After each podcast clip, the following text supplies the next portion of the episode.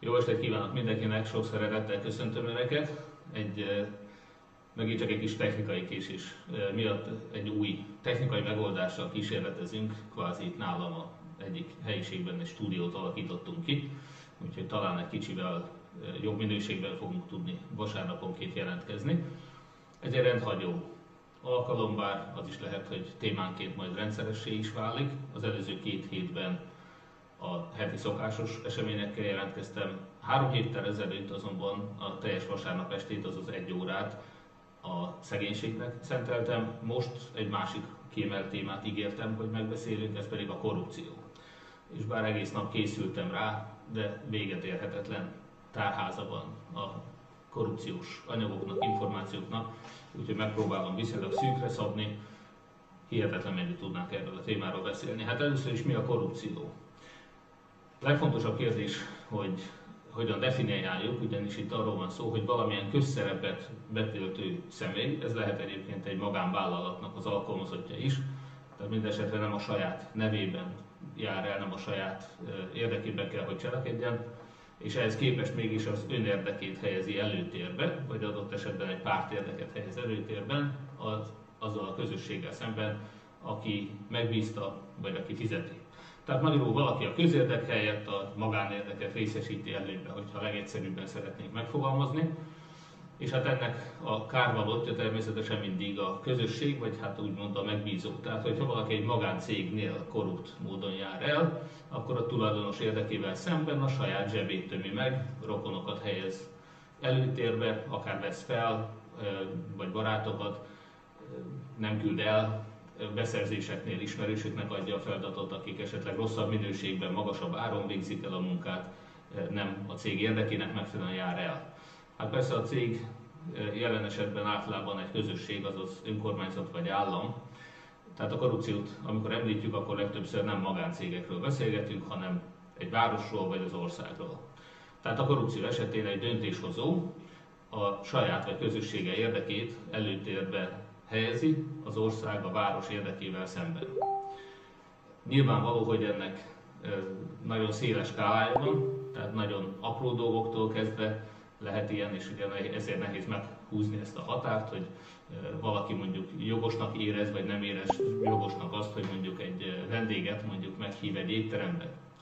Ugye mi az elmúlt években például a Hódműző vásárhelyen a korábbi Lázár János idejében akár 130-120-130 millió forintos reprezentációs költségeket lecsökkentettük 2-3 millió forintra, és a Fidesz arra panaszkodott, lehet, hogy jogosan, hogy ez már méltatlan a városhoz, hogy ennél nyilvánvalóan többet kell költeni, megfelelő szinten, színvonalon kell fogadni a vendégeket. Hát nyilvánvaló, hogy egy e, nagykövetnek, hogyha meglátogatja a hódmezővásárhelyet, akkor a város érdekében kell ajándékot adni, el kell vinni, vagy meg kell vendégelni, kell valami vendéglátást is megoldani, és a többi. Tehát nyilván itt ennek azért mondom, nagyon nehéz pontos definíciót adni. Éppen ezért hosszú távon szerintem csak a nyilvánosság, a nyilvánosság előtti számunkérhetőség biztosítja csak azt, hogy egy döntéshozó, egy politikus mondjuk, hát saját felelősségére ugyan, de megfelelően mérlegel.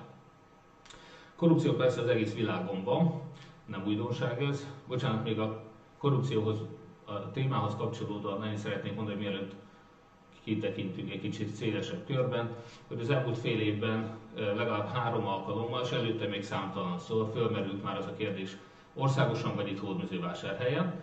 Fél évvel ezelőtt emlékeznek rá, amikor Bíró Lászlónak a Európai Uniós pályázatos ügyéről, szociális szövetkezetéről beszéltünk, és én Hatházi Ákossal sem értettem egyet abban, hogy az én véleményem szerint ott nem volt egyértelmű bizonyíték például korrupcióra.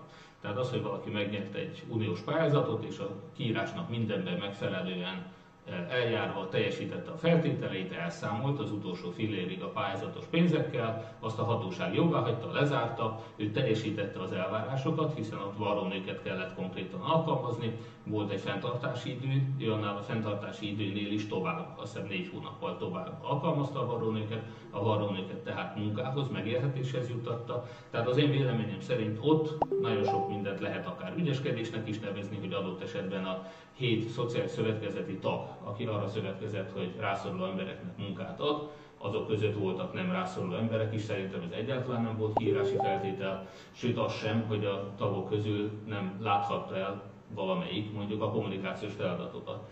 Tehát én azt gondolom, hogy ott lehet ügyeskedésről beszélni, de korrupcióról én személy szerint nem. Én nem beszélnék.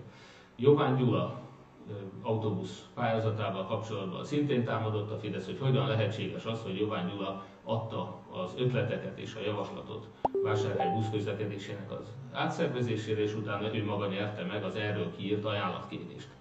Hát éppen úgy lehetséges természetesen, hogy a következő legjobb ajánlatnál ő 10 millió forinttal jobb árat adott, a jelenlegi e, erőlködő, bár szerződéssel nem rendelkező Volábusznál pedig 20 millió forinttal adott jobb ajánlatot, tehát egyértelmű, hogy nem csak tartalmában, hanem az árban is a lehető legjobb ajánlatot adott, hiszen volt verseny annak ellenére, hogy Jovány Gyula tervezte meg ezt a buszközlekedést, ennek ellenére egy teljesen tiszta nyitott verseny volt, amiben Jovány Gyula jobb, jobb ajánlatot adott, mint bárki más.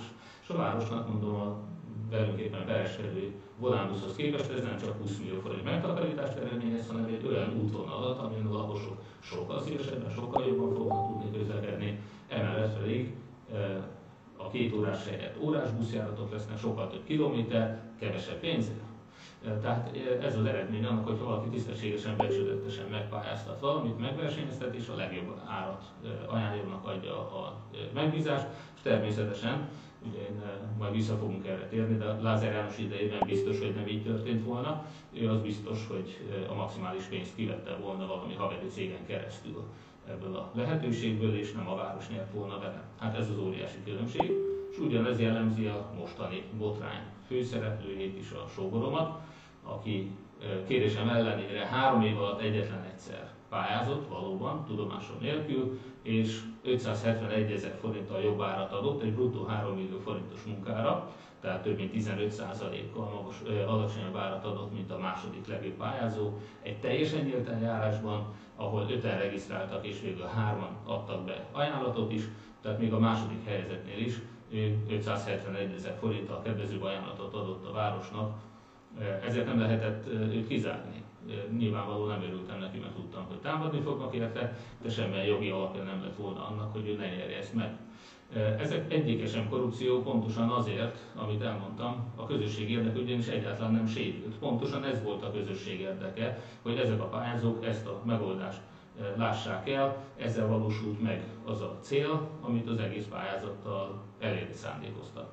Úgyhogy amiről most, a mai napon fogunk beszélni, az nem ez pontosan arról lesz szó, amikor valaki az országot vagy a városát meglopta, megkárosította, és így haszonhoz jutott akár saját maga, gazdagodott, kastélyt vett, magárepülőzött, állami cégeket, bankokat, közműcégeket szerzett meg, és a többi, és ezzel megkárosította az országot vagy a várost. Úgyhogy korrupcióról fogunk beszélgetni, ezek az előbb említett példák, ezek nem azok voltak. Korrupciónak is persze több fajtája van. Én mindig el szoktam mondani, hogy milyen nagyszerű dolog az, hogy az Orbán kormány többek között, de elsősorban valóban ők, az úgynevezett PT korrupciót, azt jelentősen visszaszorították.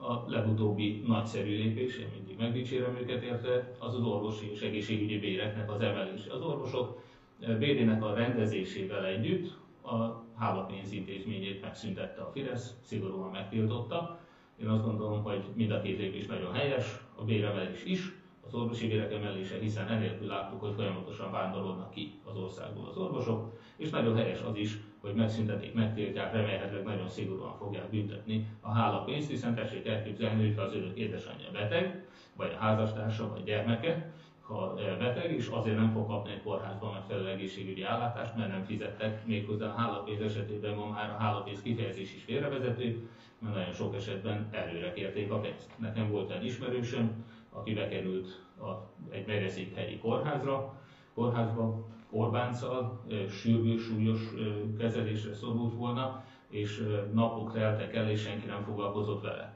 Amikor az élettársa bement a kórházba, akkor ott érdeklődtek, hogy hát mikor lesz itt valamilyen kezelés. Hát kérdezték, hogy már fizetett már? Nem, nem fizetett el. Aztán hát addig nem jönnek hozzá.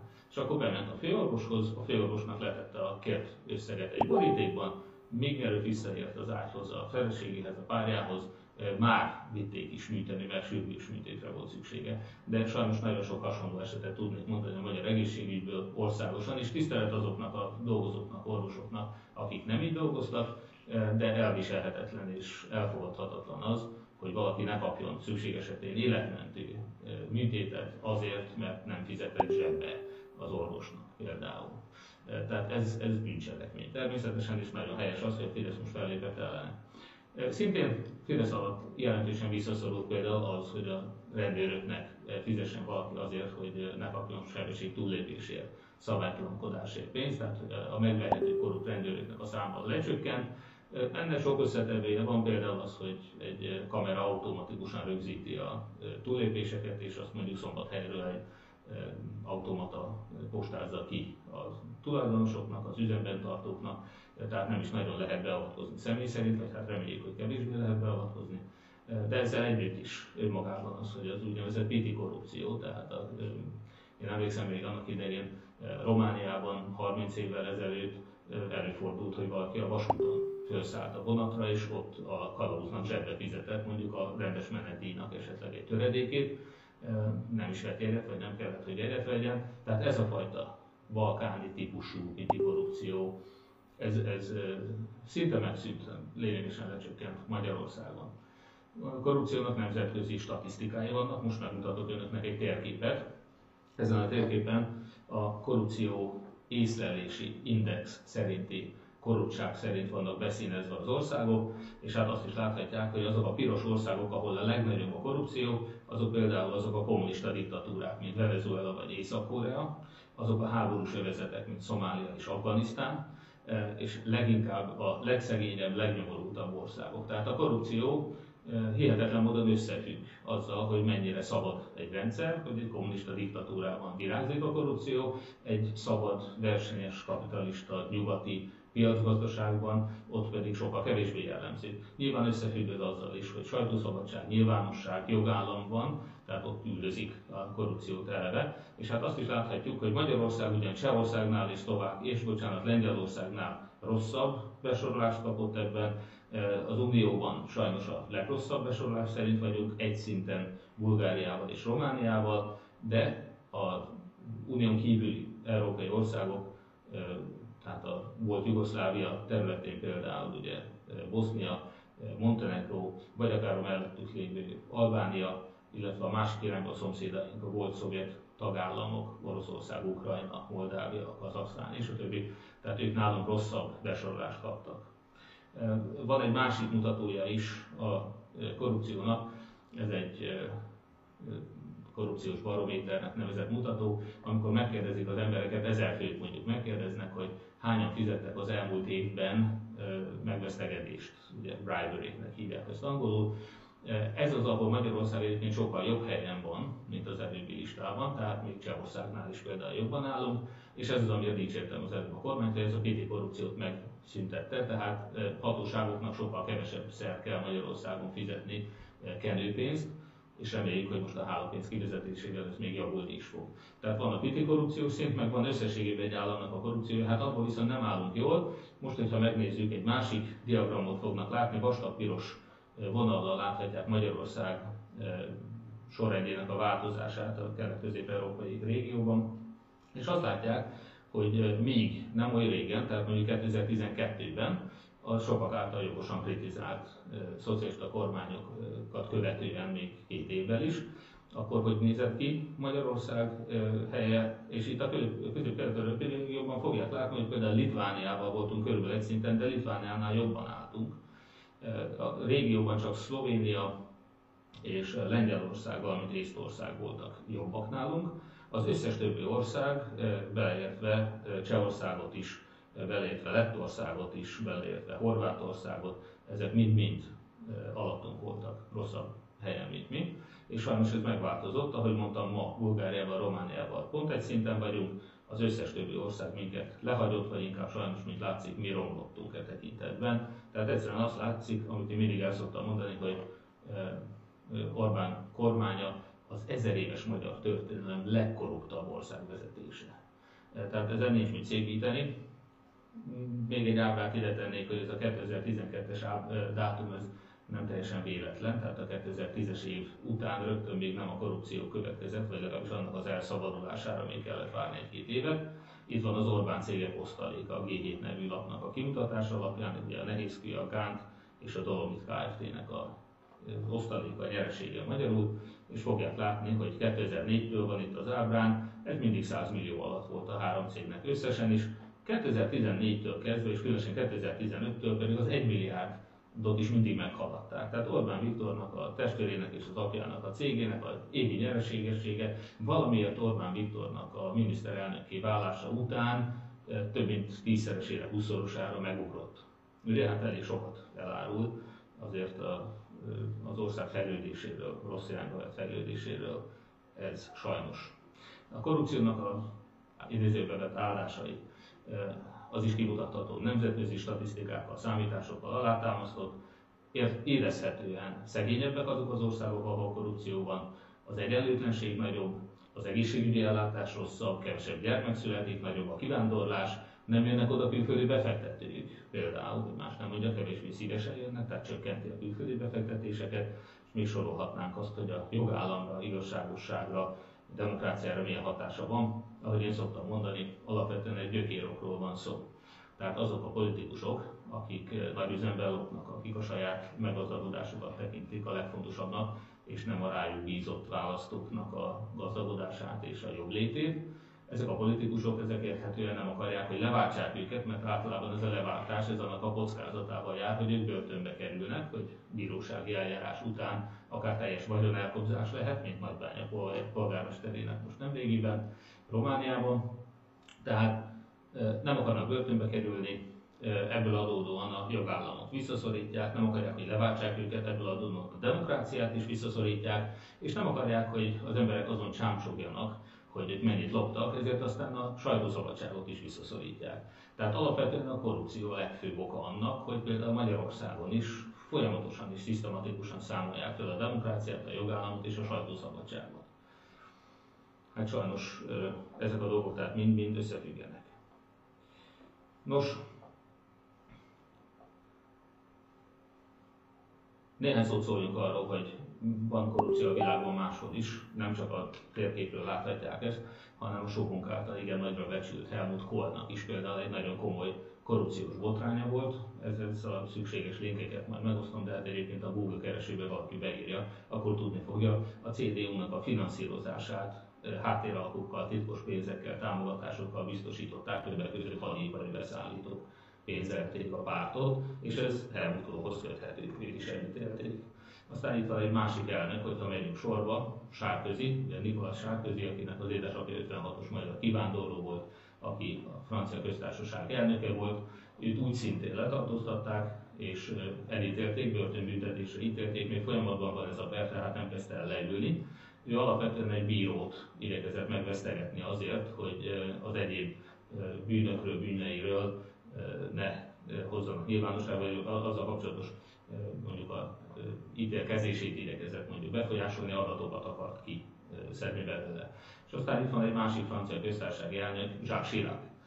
Chirac volt az első, aki Peter Marshall után, Péter után ő volt az első francia államfő, akit jogerősen elítéltek, bár végül letöltendőt nem kapott, korára is tekintettel egyébként, úgy szinte súlyos korrupciós botrányba keveredett. Én többször elmondtam már nyilvánosan, lehet, hogy önök is hallották Rod Blagojevics esetét, következő fotón éppen a börtönbe vonulása látható. Ő Illinois államnak volt a kormányzója, amikor Obama elnök, Illinois korábbi szenátora az Egyesült Államok elnöke lett, akkor a törvények szerint a kormányzó nevezhette ki az utódját, ő a saját karrierjét támogató jelölteknek akarta odaadni, ha úgy tetszik, akkor megpályáztatta ezt az ő általa odaadható pozíciót.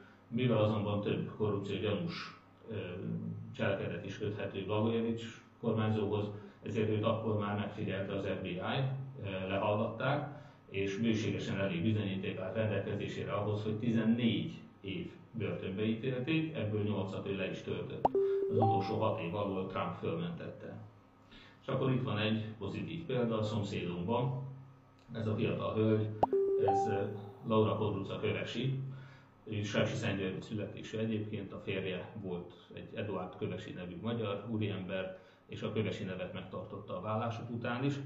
Nem csak ezért szeretjük azonban mi magyarok Laura Kodruca Kövesit, aki most már nem Romániának, hanem az Európai Uniónak az ügyészségének a vezetője, egy pályázaton ugyanis őt választották ki, hanem azért, mert Románia főügyészeként, illetve a korrupció ellenes ügyészségének a vezetőjeként ő mintegy 115 magasrangú politikus polgármestereket, több tucatnyi parlamenti képviselőt, Viktor Ponta volt miniszterelnököt, de több kormányfőt, államfőt, minisztert is börtönbe csukatott, tehát nagyon eredményes, több mint 90%-os sikerrel tudta elítéltetni az ő általuk összeszedett bizonyítékok alapján a korrupt politikusokat. Több korábbi bíró és ügyész is miatta került bíróság elé, ezek korrupciójáról úgy szintén elítélték. 2015-ben is 12 parlamenti képviselőt jutatott börtönbe, és összességében 431 millió eurónyi, 431 millió eurónyi megvesztegetési pénz ügyét tárta föl. Úgyhogy igen, sikeres korrupciálás ügyés volt, én azt remélem, hogy az Európai Unió élén is ezt majd meg fogja tenni. Az ugyanis fölháborító, hogy sok esetben az Európai Unió sem vagy éppen az angol bíróság sem, és erre mindjárt visszatérünk majd, kellő következetességgel jár el a korrupció ellen, tehát ott is nagy szükség van korrupció ellenes elkötelezett harcosokra, tisztességes emberekre. És egy utolsó kép még itt a külföldi, külföldi minták esetén, Putyinnak a, a Fekete-tenger melletti palotáját láthatják ezen a képen, hát ez bizony elég jelentős, ez egy 1 milliárd fontra, tehát kb. másfél milliárd euróra tagsált költségvetésű beruházás volt, igen jelentős, és hát nyilvánvaló Navalnyi az, a, aki ezt nyilvánosságra hozta, nagyon ügyesen belső képeket is, és a többi nagyon meglepően, ugye Putyin is meglepődött, hogy hogy sikerült ezt így megtudni, feltárni. Tehát nagyon sok információt föltártak ebben az ügyben. Mindenképpen Putyin a világ egyik leggazdagabb ember egyébként, nem véletlen, nagyon régóta vezeti a világ egyik legnagyobb arany, olaj, gáz kitermelői, jeként is ismert Oroszországot. Úgyhogy a korrupt politikusok hát Orbán számára mintát mutatnak. Erdoğannak a családjáról is megtudhattuk annak idején, hogy még a terroristákkal is üzletelt fegyver és olajkereskedelemben és a többi. Tehát nagyon sok olyan korrupt diktátor van, aki mindenféle értéket elárul, nem csak a demokráciát, hanem akár a nemzeti érdekeket, jogállamot, nyugati elkötelezettséget, kereszténységet mondjuk. Sokan nyilván Erdogánnak iszlamistaként nincs ilyen aggája, nem is lehet, a személyes haszon érdekében. Nos, Kínáról annyit szerettem volna megemlíteni, hogy Kínában szintén virágzik a korrupció, nagyon sok az ottani hát államkapitalista fejlődésnek mondhatnánk, következményeképpen óriási vagyonok halmozódtak fel, volt olyan vasúti hivatalnok, aki két és fél milliárd dollárnyi vagyont menekített ki külföldre. Tehát ez egy óriási teljesítmény egy ilyen kommunista diktatúrában, mint Kína. Azért ott a küzdelem állami részről megindult, mint kivégzések is vannak korrupt, általában kommunista pártagok ellen, sokszor még ki is végeznek embereket, de az is igaz, hogy amikor Hu Jintao-nak, az a, a legfőbb kínai vezetőnek annak idején a fia Namíbiában egy korrupcióellenes nyomozás során vád alá helyeződött, akkor erről valamiért a kínai hatóságok, a kínai sajtó egyáltalán nem tudósított, tehát próbálták ezt elhallgatni. És akkor most rátérünk arra, hogy Magyarországon milyen korrupciós esetek voltak, és itt a legfontosabb üzenet talán az, hogy a korrupció bár 2010 után láthatóan államilag szervezett és a korábbi szintnek a sokszorosa, de azért 2010 előtt is volt korrupció, ráadásul azt is tudjuk, hogy sem 2002-ben, sem 2010-ben nem véletlenül nem volt elszámoltatás. Nyilvánvaló ugyanis, hogy például a szerencséjáték ZRT-nek a kommunikációs költségvetését abszolút tetten érhetően egy együttműködés volt az akkori szocialista pártvezetés, kormányok és a Fideszes pártvezetés kormányok között, tehát el lehet mondani, hogy a szocialisták és a Fidesz közösen lopott. Ennek a közös korrupciónak egyébként nagyon sok megnyilvánulása van, ahogy egy nagyon fontos forrástól annak idején megtudhattam, a nagy koalíciós lopásokat nem nyomozta az ügyészség. Nyilván nem meglepetés ez, azok után, amit nem olyan régen hoztam én is nyilvánosságra, Gulyás Mártonnak a, febru- a szeptember 28-i Keller Lászlóval készített interjújában is elhangzott, gyakorlatilag a Holt Péter legfőbb ügyészt nem csak mentegette, nem csak pozícióban hagyta, hanem még utána további vezető pozícióba is helyezte a szocialista kormány. De nyilván ezek a szocialista és fideszes politikusok ennek a krémje, a teteje, vagy hogy szokták mondani, annak idején a Kuksimicska tengely, a Kuksimicska együttműködés, az nagyon sok mindenben megnyilvánult, nem csak az elszámoltatások hiányában és a közös lopásban. Ott azért nagyon komoly alkuk voltak. Nekünk az a fontos, hogy amikor a Fidesz leváltjuk, és egy tisztességes, becsületes politikusokból álló kormányt hozunk létre, akkor mi a 2010 előtti korrupciót sem hozhatjuk vissza. Hát erről a állami korrupcióról néhány példát szeretnék csak mondani. Nekem magamnak is volt sajnos olyan élményem, és akkor most itt először Ó, nem, hát akkor itt a képek miatt a sorrendet megváltoztatjuk, ugye akkor beszélünk először az Alstomról és a 4-es metróról. Ugyanis, mint itt a Fideszes honlapról tudok egy képet mutatni önöknek, amikor Tarlós István rendkívüli örömként jelentette be, hogy az Alstom sikeres féktesztet bonyolított le. Hát itt a mi tágabb környezetünkben itt egy olyan történetet meséltek nekem annak idején 12 évvel ezelőtt, amikor hazaköltöztem Magyarországra, nagyon sok környékbeli történetet lehetett akkor hallani, hogy egy városban meghalt egy polgármester, és egy új polgármester volt, aki avatta az akkor elkészült nagy létesítményt, és folyamatosan húzták az átadást, és az új polgármester nem volt hajlandó leigazolni a kivitelezőnek a teljesítményét, míg aztán végül az átadáson ezt szóvá is tették neki a kivitelezők részéről, és megsúgták, hogy nem értik, hogy mi volt ez az akadályoztatás, hiszen ők már fizettek. És erre ez az új polgármester azt mondta, hogy az lehet, de nem nekem. Na most a történetnek az igazság tartalmát egyáltalán nem tudjuk ellenőrizni természetesen. Egy vezető, annak idején az egyik polgármester nyilvánvaló korrupciós módon egy közbeszerzést lefolytatva odatta a megbízást egy kivitelezőnek, de a megbízást átadni már az utódjának kellett, akinek nem ment a korrupciós pénz, már pedig anélkül ő akadályozni tudta. És addig, amíg neki nem fizettek, addig nem volt hajlandó jóvá hagyni a kivitelezést és elszámolni és kifizetni. Most nyilvánvaló, hogy ilyenről szó sem lehet Tarlós István és az M4-es metró esetén, de voltak ismerősök, akiknek ez a történet jutott eszébe ennek a kivitelezésnek a kapcsán is, és hogy olyan nagyon nem áll távol legalább egy része ennek a történetnek a valóságtól, azt onnan lehet tudni, hogy az OLAF, az Európai Uniónak a csalás elleni ügyészsége, az kinyomozta az M4-es metrónak az ügyét, és például az Alstomnak a kocsi beszerzését, a, vonatoknak a beszerzését, a metró szerelvények beszerzését, azt olyan súlyosan korrupciós, korrupció gyanúsnak minősítették, hogy nem voltak hajlandóak elszámolni. Tehát, hogy itt is volt korrupció, igen, hogy ez az előző vezetés, tehát a 2010 előtti szocialista kormányokat érintette, az egyértelmű volt, hiszen a budapesti fővárosi vezetést, Megyesi Pétert személyesen is, és talán több céget, beszállított céget is megneveztek ebben az Olaf jelentésben. De valóban nagyon furcsa volt az nekem is, bevallom, hogy az Alstom a világ legnagyobb szerelvény gyártója, aki a TGV gyors vasúti szerelvényeket is gyártja, hogy, hogy nem tud olyan fékeket gyártani, ami a budapesti metrónak megfelelne. Tehát még egyszer a TGV-nek tudnak fékeket gyártani, a budapesti metrónak nem. Hát ki az, aki ezt elhiszi? Szóval ez olyan elég hihetetlen volt nekem, és amikor évekig, hónapokig húzták, halasztották ezen Alstom szerelvényeknek az átvételét, amiről utólag megtudhattuk, hogy ez vastagon korrupt lehetett, és korrupciós volt, akkor ez a történet, amit mondtam, hogy igen, fizettek, de nem nekem, ez a történet ez joggal jutott eszébe többeknek is. Tehát még egyszer mondom, anélkül, hogy én személy szerint Tarlós István bármiféle korrupcióval vádolnám, ezt hangsúlyozom, hogy erről nincsen szó, de hogy az M4-es beszerzés és az Alstom az korrupciós üzlet volt, ezt az Olaf kimondta.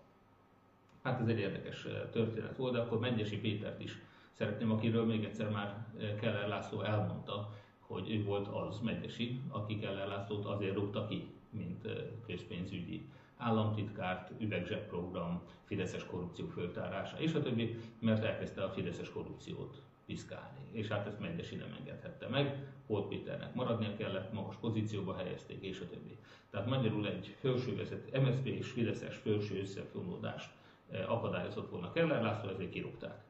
Hát Megyesi Péternek itt egy másik története is volt ebben az M4-es metróban, ő nem volt vezető, mint ezt maga is elmondja, sőt itt még büszkélkedett vele, hogy ő jó viszonyban volt az SZDSZ-szel és Gyurcsányjal, és ezért aztán föl sem merülhet szerinte korrupció, hogy ő mintegy 180 millió forintnyi pénzt fogadott el azért, hogy lobbizzon az Alstomnak, illetve a négyes metró ügyében, ezért lobby tevékenységért ki is fizették. Hát nem tudom, hogy szeretnénk olyan miniszterelnököt, egyébként nem magyar specifikus a dolog, Schröder német kancellár, volt német kancellár, például a Gazpromnak a lobbistája Németországban, Putyinnak nyilvánvalóan ezzel nagy szívességeket tesz, és ezért nagyon sok pénzt kap.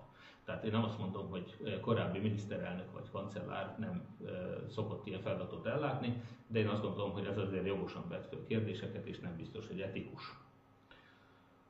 És hát, hogyha 2010 előtti kormányoknak annak idején szoktam emlegetni ezt a kakaóbiztos számítógépeket, az óvodákba beszereztek azt hiszem 300 számítógépet 300 millió forintért az akkori reális piaci árnak a kétszereséért. Tehát persze ez a Fideszes tolvajokhoz képest ezek nagyon amatőr tételek, de mutatja, hogy 2010 előtti időben is óriási korrupciós ügyek voltak. De akkor menjünk egy kicsivel még visszább. Én azt is el szoktam mondani, hogy számomra az elmúlt 30 évnek a elég gyenge magyar politikai teljesítményének a csúcspontja az Orbán Viktor legelső kormánya volt 1998 és 2002 között. De hát azt is elmondtam itt az imént, hogy ez távolról se jelenti azt, hogy ebben a versenyben ez egy abszolút tiszta teljesítmény lett volna. Lopás akkor is volt, én mindig azt mondtam, hogy Orbán Viktor nagyon rossz következtetéseket vont le a 2002-es választási győzelméből, ő arra a következtetésre jutott láthatóan, hogy sokkal populistábbnak kell lenni. Ezt 2006-ban bemutatta, amikor a rosszabbul élünk, mint négy éve hazugsággal bukta el a választásokat, meg 14. havi nyugdíjat ígért 2006-ban, emlékezzenek erre vissza. Tehát az ő egyik következtetése az volt, hogy sokkal populistábbnak kellett volna lenni. A másik következtetése szintén tragikus, az pedig az volt, hogy nem szabad megtűrni semmiféle ellenzéket, sajtószabadságot, demokráciát, hanem teljes mértékben uralkodni kell a mély államot is át kell venni, és a többi Kövér László, ahogy mondta, kormányon voltak, de nem voltak hatalmon, hát gondoskodtak róla, hogy amikor legközelebb kormányra jutottak, akkor hatalmon is legyenek. De hát akkor visszatérve erre az általam még viszonylag, viszonylag tisztának tartott, ugye én azt mondtam ezzel szemben, Orbán Viktorral szemben, én úgy értékeltem a 2002-es bukást akkori Fidesz szavazóként, hogy még annyit se szabadott volna lopni Orbánnak, mint amennyit lopott. Ugye emlékszünk arra, amikor eh, nem mi kapjuk a legtöbbet, hozzászólással élt a feleségének, a tokai szőlőbirtokainak az állami támogatása kapcsán. Orbán Viktor egy döntéshozatali megbeszélésen, ez egy teljes, ebben bárki, bármelyik világban, nyugati világban legalábbis bármelyik országban belebukott volna. Tehát Orbán Viktor soha többet a közszereplésnek a közelébe se jutott volna, hogyha Magyarországon is olyan értékrend uralkodik már, mint mondjuk nyugaton, érthető módon. Nyilván a korrupciónak bármiféle definícióját kimeríti az, hogyha valaki befolyásolja azt, hogy ki mennyi támogatást kap, és a saját feleségének, a cégének, nyilván tulajdonképpen a saját cégének úgy ad állami támogatást, hogy hát azért nem mi kapjuk a legtöbbet. Én ezt úgy szoktam azóta interpretálni, hogy nem mi lopjuk a legtöbbet. Tehát akkor még Orbán Viktornak az volt a jelszó, hogy nem mi lopjuk a legtöbbet, 2010 után már nem az volt a jelszó, hogy ők lopják a legtöbbet, hanem hogy csak ők lopjanak lehetőleg. Ez természetesen az MSZP-nek egy-egy tagjára azért azóta is kivételként még igaz, tehát láttuk, hogy például a kötvény biznisz, a letelepedési kötvényeknek az árusításából 150 milliárdos magángazdagodás és 17 milliárdos állami veszteség keletkezett, de azért Mesterházi Attilának egy jó ismerőse az kaphatott egy céget, amely az öt, négy vagy öt ügynökség egyike lehetett, akik ezt a 150 milliárdos hasznot learadták. És hát láttuk azóta is, hogy a Kispest és Józsefváros szocialista és fideszes eh, vezetésű kerületek hogyan koordinálták a beszerzéseiket, hogy véletlenül pont ugyanazt a céget hívták meg a közbeszerzéseikre, ez mondjuk elég föltűnő. Nos, van itt Bájer Zsoltnak egy olyan aranyköpése, ami a Gripen ügyről, erről szeretnék most beszélni néhány szót, egy nagyon jellegzetes adaléka. Ugye ott annak idején a, az F-16-osok, tehát a Lockheed Martin mellett lobbizott két Fideszes, sőt három Fideszes is, kettő államtitkár, akik le is mondtak utána érdekes módon. És annak kapcsán nyilatkozott Bayer Zsolt, aki egyébként maga is fölvette azt hiszem 20 ezer dollárnyi jutalmat azért, hogy talán még 95-ben F-16-osokat reklámozhatott egy műsorában Magyarországon, de ez most mellékszál, csak ezért írt róla annak idején az akkor még létező népszabadság. Ha történt korrupció, ha valóban megkörnyékezett egy vagy több amerikai céget, egy vagy több magyar döntéshozó pozícióban lévő személy, fordítva, azoknak nincs kegyelem, mondja ezt Bayer, azóta nem látjuk, hogy ne lenne kegyelem, azok a legsúlyosabb büntetést kell kapják.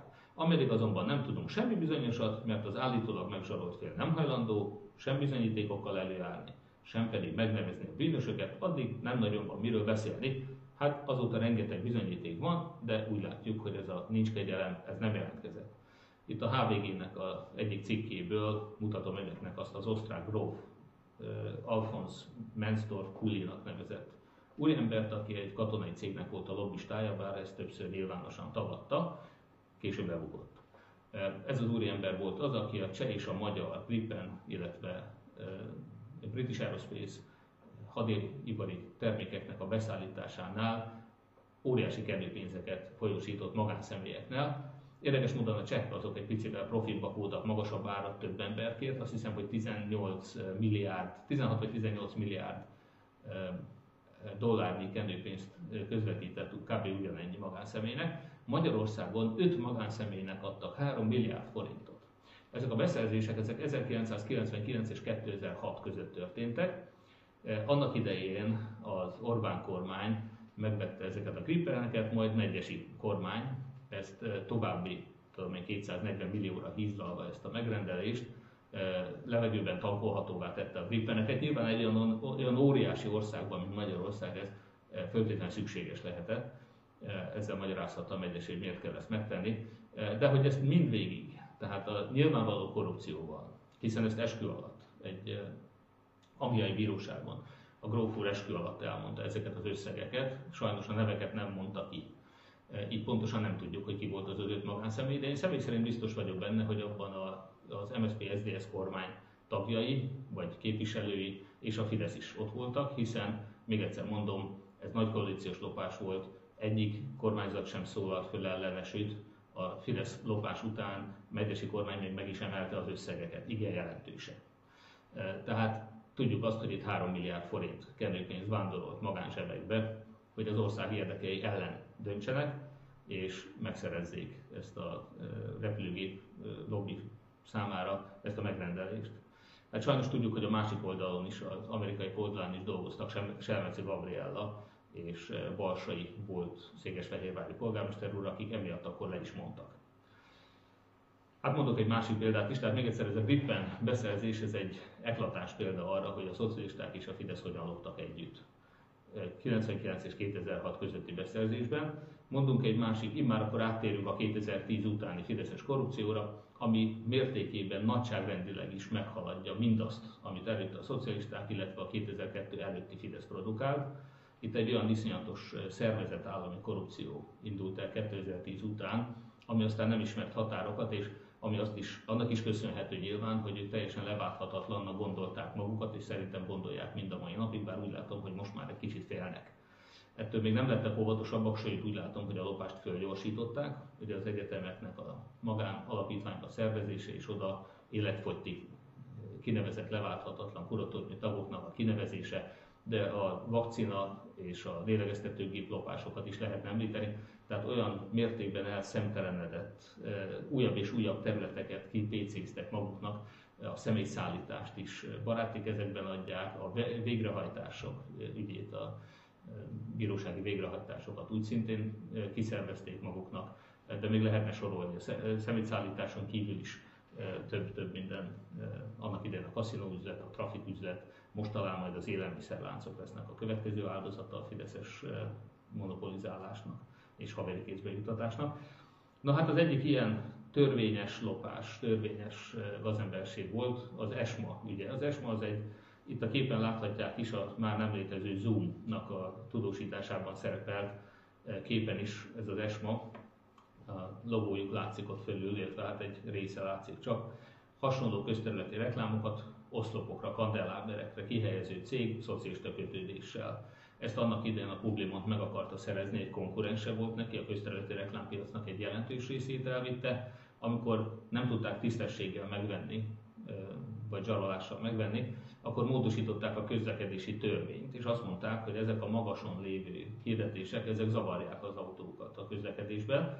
A szemmagasságban lévő Publimotos Simicska akkori tulajdonában lévő óriás plakátok azok nem zavarták az autósokat, de fönt az, az oszlop tetején az igen. És beszáll, tehát ellentétesnek nyilvánították, leszerették. Én akkor a Démásznál dolgoztam, velünk is leszerették ezeket a hirdetéseket majd amikor a cég elvérzett, tönkrement, csődbe ment, és Garancsi István megvásárolta a Fideszes Orbán Viktor közeli Garancsi Istvánnak a tulajdonába került, magyarul egyértelműen a Fidesz tudta eldönteni, hogy kinek mit mennyiért hirdet. Na onnantól kezdve megint csak megváltoztatták, ez lett a Lex Garancsi, megint csak megváltoztatták a közlekedési törvényt, és immár nem zavarta az autósokat ez a hirdetés, hiszen amikor szocialista közeli tulajdonban van, akkor zavarja a közlekedést, amikor Fidesz közeli tulajdonosa van, akkor nem zavarja a közlekedést. Hát ez csak egy történet. Egy nagyon rövid utalás, szintén démászosként annak idején a kormányzat bennünket, gáz- és áramszolgáltatókat megzsarolt, hogy óriási büntetést helyeztek kilátásba, ugyanis azért, hogyha nincs minden ügyféllel írásos szerződés. Hát itt sokszor 30-40 éves közüzemi szerződésekről volt szó, nagyon sok olyan kiskert tulajdonos például, akit hiába mentünk ki a területre, az ilyen kiskertes környékekre, ott nyilvánvalóan nyáron vagy ott találtuk, vagy nem, télen soha nem volt ott senki, tehát nem lehetett megtalálni sem. Mi mindent megtettünk szolgáltatóként, hogy írásos szerződés legyen az emberekkel, de hát ugye annak hiány, hogyha nem mondjuk azt, hogy kikapcsoljuk a szolgáltatást, és nem lesz áram az ingatlanon, hogyha nem jön be és nem ír alá a szerződést. Ha ezt nem tehetjük meg, akkor nyilván nem tudtunk 100%-ot produkálni. Megzsaroltak bennünket, hogy több milliárdos büntetést kell fizetni, vagy egy Fideszes, Fidesz közeli média kampányt kellett finanszírozzunk, és nagyon érdekes, amikor erre a megbeszélésre összehívtak bennünket, akkor ez még a Navracsis minisztériumban volt, és egy Mihálovics Péter nevű fidelitásos úriember, mint kabinetiroda vezető hívta össze a megbeszélést, és én nekem nagy meglepetésemre azért a tapasztaltabb lobbisták azok nem lepődtek meg semmin, mert azok tudták, hogy a szocialista kormány alatt is, a Fidesz kormány alatt is sok érdekesség történt már. Tehát mindesetre ott ült Kuna Tibor, a Jaget Partners nevű reklámcégnek a vezetője, korábban a Fidesz kabinetiroda vezetője a parlamentben, e, és később, mint ad Isten, ez az úriember csinálta is ezt a kampányt. Tehát hogy lehet az, hogy ő előre tudta azt, hogy ő fogja megnyerni ezt a e, kampánykiírást, amiben még egyszer mondom, belezsarolták a közszolgáltató cégeket, tehát a büntetés kilátásba helyezése e, nek az egyetlen megoldása volt, hogy ne büntessék meg milliárdokra a cégeket, hogyha 100 milliókat fizettek egy reklám kampányra, mint utóbb kiderült ennek a fideszes úriembernek. Na hát ez a Kuna Tibor ez azért is érdekes, mert annak idején egy időben felszárnyalt, itt látszik egy e, újságcikkben, e, szintén diagramon, hogy 2016 e, második negyedévében, 17 első negyedévében micsoda óriási milliárdos nyeresége volt.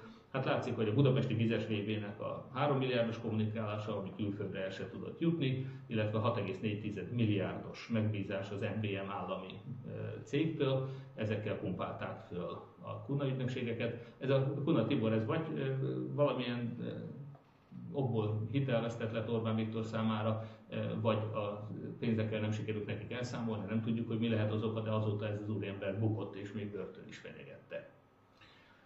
Most a letelepedési kötvényt. Ne hagyjuk ki ebből a felsorolásból, ez a Rogánhoz köthető üzletembereknek, és még egyszer mondom, van egy eh, mesterházi ismeretségébe eh, tartozó, eh, egyetlen egy kivételként nem Fideszes, vagy nem csak Fideszes, nem tudni, vállalkozó is, akik 17 milliárdos veszteséget okoztak az államnak, de 150 milliárdos haszonra tettek szert abból, hogy a Fidesz megbízásából migránsokat telepítettek Magyarországra, méghozzá mintegy 20 ezer migránst juttattak így letelepedési kötvényhez, állampolgársághoz.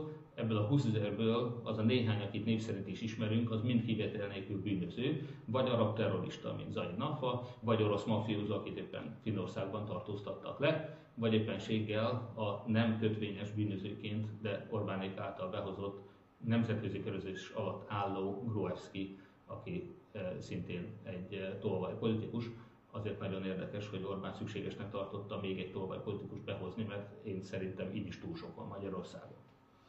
Most tehát a letelepülési kötvényüzlet az volt az egyik nagy ilyen Fidesz üzlet, de ez sajnos korán sem az egyetlen. Emlékezzenek a trafikmutira, amit még Csányi Sándor is kritizált Lázár János megvalósításában sikerült úgy szétosztani 5-6 ezer Fideszesnek, hogy még véletlenesen talált közöttük senki ellenzéki. Tehát úgy sikerült szétosztani, hat házi Ákos munkásság úgy így kezdődött annak idején, de lehetne még sorolni, hogy hány ilyen hasonló lopás volt. Hogy mennyire szervezett ez a lopás, a Szabad Európa rádiónak az egyik cikkéből hadd idézett néhány pontot, ezt is láthatják itt kivetítve.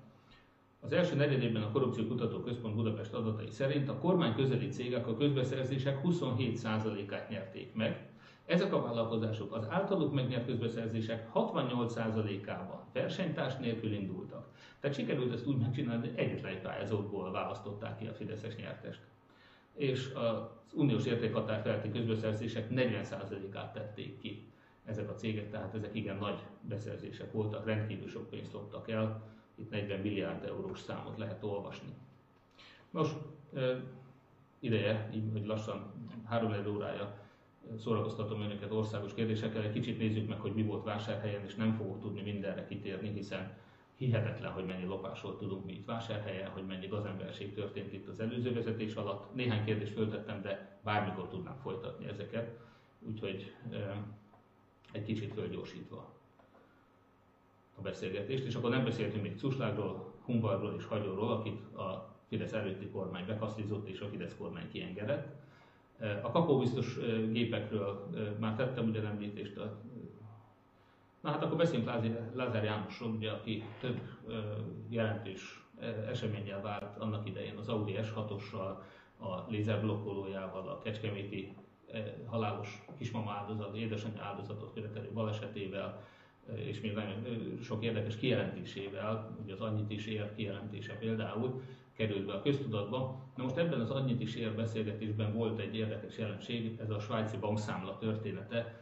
Lázár János Boldizsár akkor még egyszem gyermekként más svájci számlával rendelkezett. Nagyon érdekes, hogy ezzel az offshore számlával dicsekedett Lázár, majd amikor Orbán Viktor, én szerintem csak egy kommunikációs trükk keretében arra szólította fel a svájciakat, hogy adják ki a svájci számlat tulajdonosok adatait, akkor ennek a hadjáratnak, az offshore elleni hadjáratnak a kommunikációs embere Lázár János volt Orbán megbízásából. Tehát nagyon vicces, mert nyilvánvalóan nem csak Orbán Viktornak volt svájci érdekeltsége, hanem Lázár Jánosnak bevallottan is. És kivezette a svájci számlák elleni támadást? Lázár János. Ugye milyen humoros ember ez a Orbán Viktor. Nos, itt ugye a kastély mellett azért a Budai Villa, a Badalatoni nyaraló, a Tokai szőlők, az Andrási úti áruház, a 23 milliós fácámvadászat, és a többi, és a többi nagyon sok érdekesség volt. Egyébként Lázár János sofőrjével egyszer találkoztam Hegyes Halonnál a Molkúton, az utolsó Molkúton. Szerintem éppen Svájcba tartott, akkor éppen Lázár János nélkül. Nem tudom, hogy mit szállított Svájcba. 2014. decemberében az RTL Klub híradója kiderítette, Lázár János 10 éves kisfiának a nevén van egy 60-70 millió forintra tagsált 120 négyzetméteres Váphegyi lakás. Ugye annak idején ott lebukott vele, illetve szőlőbirtok Tokaj hegy alján fekvő Mádon. És akkor Lázár persze a luxus ingatlan eredetére a családi összefogást nevezte meg, hát ismerjük ezt. Amikor a vadászterületeket újraosztották, akkor egy viszonylag kis létszámú, de Lázár Jánost is magában foglaló Nábai Vadásztársaság kapta az egész országban a legnagyobb területet, tessék elképzelni, nem véletlen közel volt a kastély is hozzá. A Lázár család tudomásom szerint a legnagyobb mennyiségű földet nyerte Csongrád megyében az állami földárveréseken. Ez is nagyon érdekes, sok esetben ráadásul konkurens nélkül, tehát senki nem ismert licitálni azokra a földekre, amit a Lázár család megszerzett úgyhogy ez e, szintén érdekes nagyon. Hát itt nálunk ugye van hagyománya a korrupciónak, hiszen még Rapcsák Andrást annak idején nagyon sok hasonló támadás és kritika érte. Járt nálam például Novák Imre volt alpolgármester, annak idején szegény tavaly januárban, ha jól emlékszem, halt meg. Lehet, hogy tavaly előtt, nem is tudom, lehet, hogy 19 januárban halt meg. Mindenesetre előtte novemberben járt ő nálam, egy órát beszélgettünk, Hát nagyon sajnálom, hogy nem nyilvánosan mondta el ezeket a történeteket, mert itt aztán a, nem csak az András napokról volt szó, hanem folyamatos élelmiszer beszerzésekről is, és a többi. Tehát nagyon sok szomorú történetet hallhattunk Novák Imrétől. A billaterek volt talán a legjelentősebb, amikor Rabcsák András egy igen jelentős haszonra tett szert, amit a városnak lehetett volna annak idején megszerezni, tehát a város gazdagodhatott volna 80 millióval, ha jól emlékszem, de végül nem a város gazdagodott 80 millióval. Nagyon sok olyan vállalkozó van ebben a városban, aki tudna beszélni arról, hogy kinek és milyen juttatásokat kellett adni egy-egy megbízásért cserébe. Volt kitől tanulni Lázár Jánosnak, ebben egészen biztosak vagyunk, és aztán az, hogy sokkal gazdagabbá vált, mint Rapcsák András, tehát Rapcsák András is egy tehetős ember volt, de Lázár Jánossal ellentétben Rapcsák András egyrészt nagyon sok racionális döntést hozott, amikor fejlesztette a várost, az ő idejében például még szerintem fővesztés terhe mellett kockáztatta volna meg valaki, hogy vezetékes ivóvízzel töltse fel a strand medencéjét úgy tudom, hogy egyetlen egy ilyen alkalom volt, és abban hatalmas botrány lett, és ezt Rapcsák nem tűrte. Okos, racionális döntéseket hozott, akár a közműcégek kapcsán itt Hódműzővásárhelyen, akár a város fejlesztését tekintve, bár tény, hogy az ő idejében sem jöttek valamiért ide külföldi befektetők, ez nagyon nagy kár, hogy egy nagyobb céget nem sikerült idehozni. Hát Lázár János jóval túlnőtte Rapcsák gazdagodását annak idején, tehát ő sokkal-sokkal gazdagabb lett egy fideszes politikussal beszélgettem egyszer, aki köztudomásulag nem túl szívélyes kapcsolatot ápolt Lázár Jánossal. Amikor találkoztunk, akkor így rám nézve azt mondja, hogy ez a, ez a maga, ez a maga képviselő, ez a Lázár. Azt mondja, ez, ez nagyon gazdag ember. Mondom, igen, tudom. Ne, nagyon gazdag. Úgyhogy ebből lehet tudni, hogy még a Fidesz számára is elfogadhatatlan az a megmagyarázhatatlan gazdagodás, amit Lázár János az ország második embereként tulajdonképpen el tudott élni saját magának és szűk családjának. Az egyébként egy nagyon aranyos kijelentése volt annak idején Lázár Jánosnak, hogy ő senkiben nem bízik. Amikor én beszélgettem vele, és én mondtam neki, hogy én tudom, hogy egy nagyon bosszúálló ember hírében állít vásárhelyen, és óhatatlan, hogyha én neki dolgoznék, akkor előbb-utóbb, akár csak azzal, hogy javaslatokat teszek a város számára jó megoldásokra, ami neki nem tetszik, ezt ő biztos árulásként értékelni. Megnyugtatott, hogy őt nem lehet elárulni, mert ő senkiben nem bízik. Na hát ennek azért adta néhány tanúbizonyságát azóta is, de látszik az, hogy ha valaki a gyermekei nevére iratott vagyonra saját magát haszonélvezőként fölviszi, az tényleg nem bízik, még a gyermekeiben sem. A feleségének a nevére tudomásom szerint semmit nem iratott, vagy legalábbis minimális eh, dolgokat. Az édesanyja, aki utána ő lenne az egyetlen örökös, valamiért az édesapja nevére sem, az édesanyja nevére igen, egyetlen örökösként az biztos, hogy hozzá fog kerülni, és mondom, a gyerekeinek a nevére is úgy, hogy ő haszonélvezőként rákerüljön, ez azért tényleg megmutatja, hogy mennyire bízik ő bárkiben. Nagyon érdekes történetek voltak itt ugye ennek kapcsán. Az egyik ilyet azt eh, megtárgyaltuk már, egy kastély út, ugye, amit itt egy térképen meg tudok önöknek mutatni, hogy hogy néz ki. Tehát itt látszik a Lázár kastély. Nagyon érdekes egyébként, hogy a Google-ba, hogyha beírják ezt a, vagyis megkeresik ezt a Batidai vadászházat, ami hivatalosan Rossz Víze nagyréti vadászház eh, néven szerepel, tehát ha megnézik, Lázár kastély néven jön föl. Tehát a Google az jobban tudja nálunk, hogy ez egy Lázár kastély, hiszen Lázár János először azt mondta, hogy semmi köze nincsen hozzá. Az, hogy a családi földjeinek a közepén kinőtt a földből egy kastély, azt is simán letagadta, hogy semmi köze nincs hozzá. Aztán felvetett, hogy esetleg kénytelen ez bevásárolni magát ebbe. Hát akik ott dolgoztak, és hát nyilván az a most kórházat építő vállalkozó építette ezt a kastélyt Paragi és az építészmester Kft. Tehát ezt ők építették, nem tudom, hogy van-e számla, erre majd rákérdezhetünk egyszer Lázár Jánosnál de hát ez egy több milliárdos építkezés volt, aminek ugye szerényen letagadták egy jelentős részét, de a fotók már azóta ugye kikerültek pont az ott dolgozók jó voltából. Mi láthattuk, az ott dolgozók egyébként azt is el fogják mondani nagyon szívesen bárkinek, hogy Lázár János volt az egyetlen, aki kim volt az építkezésen és utasításokat adott, és a többi még akkor is, hogyha lezavarták a dolgozókat, meg elvették a telefonjukat, hogy ne tudjanak fotózni. Tehát Lázár Jánosnak a kastélyáról van szó, amit sokáig letagadott, előbb 8%-ot, most pillanatnyilag azt hiszem 23%-ot vallott be ebből a kastélyból, de egy KFT-s megoldással eltüntette a tényleges tulajdonosokat, hogy ne kell bevallani. Na hát itt nagyjából láthatják azt az utat, ami hát mintegy 500 méter hosszú, szegélyezett, gyönyörű, nagyon jó minőségben készült út. A szakértőnk szerint mintegy 50 millió forintos értékben készült el tehát ez az út, és tessék elképzelni, hogy Lázár János nem tudott bemutatni egy számlát erről az útról. Inkább kifizeti azt a bérleti díjat, amit a város szakértők útján kiszabott rá. Ezt egyébként előre befizette a következő önkormányzati választásokat megelőző egy-két hónapig.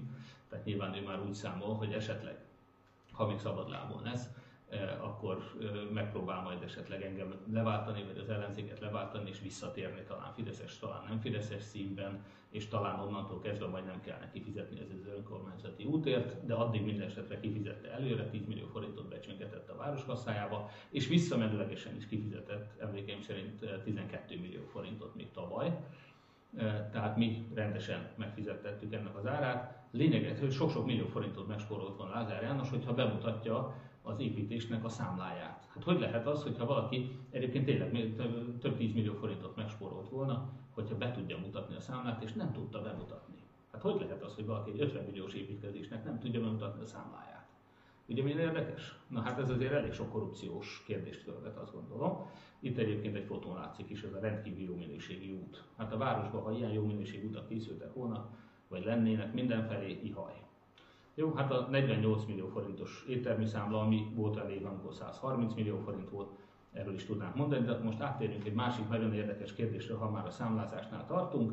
Itt a Google Earth-nek egy eh, képét látják, amikor a Rapcsák András utca, régen Szántó Kovács utcának, ugye egy felújítása volt a Tornyai Város Rehabilitációs Projekt keretében, hatalmas nagy milliárdos projektről van szó, és a Petőfi Művelési Központot azóta, illetve már lehet, hogy a akkor is a megújulással együtt Besenyei Ferencre átnevezték, tehát ezt az épületet építették, és ugyanebben a pillanatban lefotózták Lázár János házát is, a következő képen azt látják, a Zsoldos utca 7 szám alatt, és látják, ott is egy iszonyatosan nagy építkezés zajlik, ott is már e, géppel, állványjal kellett építkezni, tehát egy igen komoly beruházás zajlott. És ami érdekesebb, hogy e, többen megkérdezték a Facebookon, ez alá odaértek. Miért pont abban az időben volt Lázár felül, háza felújítása, amikor a múzeum és a művelési ház? Erre is egyszerű a válasz. A Csikkes Privéké az akkori mérnöknek mondott például egy, igen, ezt nem olvasok az egyik szót, de mindesetre ott az érdekes az, hogy ezt, és akkor most megyünk tovább is, de a jogos kérdés, ugye, hogy miért, miért pont akkor volt, ugye? És akkor utána nagyon érdekes felvetések voltak ott, most azt keresem, hogy az ott szerepel, de abban éppen nincsen benne, de mindesetre majd azt is nehéz. Közé is tettük azt hiszem már azt a kommentet, ahol egy építkezésen dolgozó ember, aki azt írja, hogy egyébként a neve, nevével, a vállalásával együtt írta ki, hogy ő látta azt, hogy ugyanazok az autók hordták az anyagot ugyanakkor a két helyszínre. Ugyanazok az autók vitték az anyagot. Ezt nem tudjuk, hogy így van vagy nem, de Lázár János, aki minden apróságért szokott perelni, még nem jelentkezett sem a kastélyútnak a számlájával, sem nem igyekezett cáfolni azt, hogy ugyanazok a teherautók hordták a házának az építkezésére az anyagot, mint a Petőfi Művelési Központnak az építkezésére. Úgyhogy én várom, hogy ezt a egykori munkást ez beperelje Lázár János, mert azt gondolom, hogy ha ez az állítás, ez igaz, és ez elterjed, akkor mindenképpen nagyon komoly eljárásnak néz majd elébe. Természetesen amíg a Fidesz van hatalmon, addig nyilván nem tolvajok, tolvajokat nem üldöznek, de azt látjuk, hogy előbb-utóbb vége lesz ennek a Fidesz uralomnak, és akkor azért válaszolni kell majd néhány kellemetlen kérdésre Lázárnak. E tekintetben nem csak a nagybányai polgármesternek a teljes vagyon elkobzálása adhat egy jó mintát Magyarországnak, aki nem tudta megmagyarázni, hogy 200 millió, tehát Lázárihoz képest Pitjáner vagyona honnan van, nem tudta megmagyarázni a polgármester, ezért a román bíróság elvette a vagyonát. Na most, hogyha megnézték annak idején Jacques Chiracnak az ítélete is, hogy ez több mint 10 évvel hiszen ő neki még a Párizsi polgármesterség idejéből, tehát 1900, ha jól emlékszem, 86 körülről volt pártfinanszírozási, tehát olyan embereket alkalmazott a városházán, fizetett, akik valójában nem dolgoztak ott. Ezt egyébként Lázár Jánosnak is meg kéne majd magyarázni, hogy amikor én polgármester lettem, akkor néhány hónap után tűnt fel, hogy olyan embereknek fizetünk havonta például 250 ezer forintot az egyiküknek, akiket én egyszer sem láttam akikkel azonban, amikor Lázár János megkerestem, a Fidesz irodán találkoztam. És tessék elképzelni, hogy a Fidesz irodán dolgozó ember simán fölvett 250 ezer forint havi fizetést a városházáról. Ezért természetesen mi fel is jelentettük, sajnos azonban a fideszes hatóságok nem nyomozták ki az ügyet, annak ellenére, hogy akkor még eskü alatti tanúvallomásunk is volt arról, egy másik Fideszes párt alkalmazott a Városházán, az le is írta, hogy ő azért kapott pénzt, hogy Fideszes pártfeladatokat látott el. Ennek el, és ügyészség is azt mondta először, meg a rendőrség is, hogy ez természetesen bűncselekmény, és ez, ez szerint fognak eljárni. Aztán sajnos nyilván kapták felül az ukázt, hogy ez mégsem bűncselekmény, hiszen a Fidesz rendszerében teljesen rendben is vagyunk. És hát ha már a rokonokkal kezdtük, akkor folytassuk Lázár János rokonaival. Mi a különbség az én sógoromnak, aki 150 munkát csinált annak idején a Rakcsák Lázár almási időszakban, e, most az én időmben le volt tiltva, de egyszer sajnos beadta és megnyerte egy lényegesen jobb ajánlattal, egy 3 milliós tervezési ajánlattal, az egy, a Szent Antal utcának a tervezését egyébként. E, mi a különbség Lázár János rokona és az én rokonaim között? Lázár Jánosnak a rokonai azok, éppen ma tettem ki egyébként egy posztot megosztva egy hétfői fényképet már, hogy a Bibula és utcában két oszlopra hat kamerát szereltünk föl, tehát bővült a város biztonsági térfigyelő kamera hálózata. Nos, az a különbség, hogy a mi időnkben 2,4 millióért 6 kamerát szereltek fel, Lázár János idejében 2,6 millióért szerelték darabonként. Darabonként. Mióta én vagyok a polgármester, ugyanez a Lázár János rokon szereli a kamerákat, de érdekes módon hatod annyi áron. Ide milyen érdekes? De amikor a működtetésért kellett pályázni, a érdekes módon 30% alacsonyabb ajánlatot adott be, és azzal nyerte meg Lázár János rokona a mostani működtetést. Miért kellett 30%-kal magasabb árat fizetni annak idején, amikor Lázár János dönthetett ezekről a tenderekről? Ugye milyen érdekes ez a korrupciós történet? Na és akkor itt van egy olyan, amit szintén megosztottam már egy héttel ezelőtt, a System Service, hogyha valaki nem ismeri, ez az a cég, amiről beszélünk, az építészmester az a kastély építő cég, de itt olyan fideszes nevek vannak, még bocsánat, a Macelka úrnak a cégei, mint Költségstop Kft. vagy hogyha szerepel itt a Jomokvent, az is az. Vad Sándor szintén közismerten fideszes vállalkozó. Tehát ezek a nevek forognak. Ugye milyen érdekes, hogy amikor az óvodákat és a rendelőket újították fel Hódmezővásárhelyen, akkor valamilyen érdekes módon öt cég jelentkezett négy óvodára, mindegyik óvodára kettő-kettő ajánlat jött. Soha nem egy, soha nem három. A nyertes mindig 36 hónap garanciát bocsánat, 48 hónap garanciát vállalt, a vesztes mindig 48-at. Tehát ugye milyen érdekes, hogy az építészmester például eh, a Magvető utcai óvodára 36 hónap garanciát adott és magasabb árat, de az ő általa megnyert Pál utcai óvodára 48 hónap garanciát, a 30, bocsánat, ott 36-ot adott éppen, igen, bocsánat, megyünk tovább akkor. A eh, következő System Service 48 hónap garanciával lett nyertes a Magvető utcai óvodában, ugyanez a System Service a Szent István utcai óvodában már tudta, hogy csak 36 hónapos garanciát kell adni. Miért adott az egyik óvodára 36 hónap garanciát Lázár János Okona, a másikra meg 48-at? Ugye? De még érdekesebb dolog, hogy itt van az, hogy milyen maximális ára lehetett nyerni. Kérlek szépen. 17,97 millió volt a maximáltár, 17,966 milliós árral pályázott Lázár János Rokona, tehát szinte fillérre, ugye 5000 forintra sikerült eltalálni, egy 20 milliós tételnél, 18 milliós tételnél 5000 forintos pontossággal belőtte, hogy mennyi az a maximális ár, amivel még el lehet vinni ezt a beruházást. És hogyha megyünk tovább, az összeset tessék megnézni, ezek az emberek egyszerűen látnokok voltak, hiszen ezt az adatot hivatalosan nem tudhatták, tehát ha nincsen lopás, ha nincs korrupció Lázár idejében, akkor ezek nem tudhatták ezt az árat. És mégis 5-10 ezer forintra eltalálták több tízmilliós tételeknél is. Pontosan eltalálták, hogy mit kell adni, pontosan tudták, hogy a másik ajánlat az ennél majd magasabb lesz, tudták, hogy hány hónap garanciát kell adni. Ugye milyen érdekes? Tehát itt nem az a baj, hogy Lázár János rokonna pályázik, hiszen azóta is pályázik, és megfelelő minőségben végzi a munkáját, különben nem nyert volna már az én időmben pályázatokat. De az az érdekes, hogy itt most nálunk van verseny, és ezért alacsonyabb az ár. Lázár idejében meg nem volt verseny. Nagyon-nagyon föltűnően látszik, hogy nincs verseny. Jó, mehetnénk tovább is, itt megnézhetik, itt aztán egészen nagy pályázatok is vannak, tehát képzeljék el, hogy a Délút Kft. 1,3 milliárdos utat csinált, ugye a keleti elkerülőt, és 1000 forintra eltalálta. Jó mondom? Nem, millióra, de mindegy. Tehát az a lényeg, hogy 1,3 milliárdból. Tehát 1,309 milliárdos ajánlatot adott egy 1,310 milliós maximált áru ajánlatra. Hoppá! Azért ez azért nagy pontosság. Tehát itt azért egy százalékot sem hagytak ám. Na hát nagyon érdekes dolgok ezek. De itt van 1000 forint egyébként 94 milliós ajánlatnál. 1000, 1000 forintos különbség. Az döbbenetes. Tényleg látnokok voltak ezek az urak. Na, hát az az érdekes, ez a látnoki képesség, ez valamiért az elmúlt három évben eltűnt. Most is pályáznak, de hát most 30% különbség van. Hogy, hogy nem 1%. Igaz? Hát Jovány Gyula mondta azt, hogy ha ő előre tudta volna, hogy ő fogja nyerni, akkor biztos, hogy nem 10 millióval olcsóbb ajánlatot ad, mint a második pályázó, hanem csak mondjuk 10 ezer forinttal adott volna jobb árat. No, azt gondolom, hogy nagyon sok mindent megbeszéltünk. Itt olyan vad történetek voltak ebben a városban, amiknek nyilvánvalóan nehéz a valóság alapját elmondani, de bárki ebben a városban tudja, hogy ki és mit tapasztalt, hogy mondjuk egy ipari parki telekre 30%-ot kellett pluszba zsebbe adni, hogy temetkezés megtiltották azt, hogy ne az önkormányzat többségi tulajdonában lévő temetkezési céggel temetesse a rokonát, valakit megfenyegettek ezzel. Egyébként az önkormányzati cégnek a vezetője Kószó Péter volt a polgármesternek a rokona, és nagyon érdekes az is, hogy az elmúlt években egy fillért nem adott a városnak ez a cég osztali formájában.